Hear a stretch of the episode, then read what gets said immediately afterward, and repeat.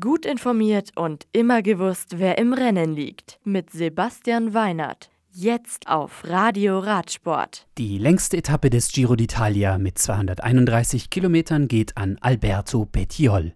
Der Profi vom EF Education Nippo Team greift wenige Kilometer vor dem Ziel an, egalisiert Remy Cavagnas Attacke und gewinnt vor heimischem Publikum.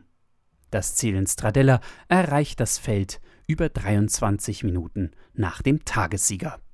Benal friert seinen Vorsprung von fast zweieinhalb Minuten ein und behält die Maglia Rosa. Tageszweiter ist Simone Consonni von Cofidis vor Nicolas Roach von DSM.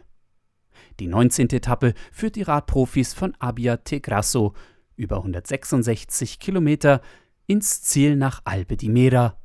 Die Etappe endet in einer Bergankunft. Und bei der Boucle de la Mayenne gibt es mit Philipp Walzleben einen deutschen Sieger. Bei der vier Etappen langen Rundfahrt durch Frankreich siegt der Alpecin Phoenix Profi nach 175 Kilometern vor Diego Rubio von Burgos BH und Arnaud Demar von Groupama FDJ. Die Etappe am Freitag hatte ein schweres und welliges Profil und ist dann 173 Kilometer lang. Bei der Lotto Thüringen Ladies Tour ist Lucinda Brandt auf der dritten Etappe nicht zu stoppen.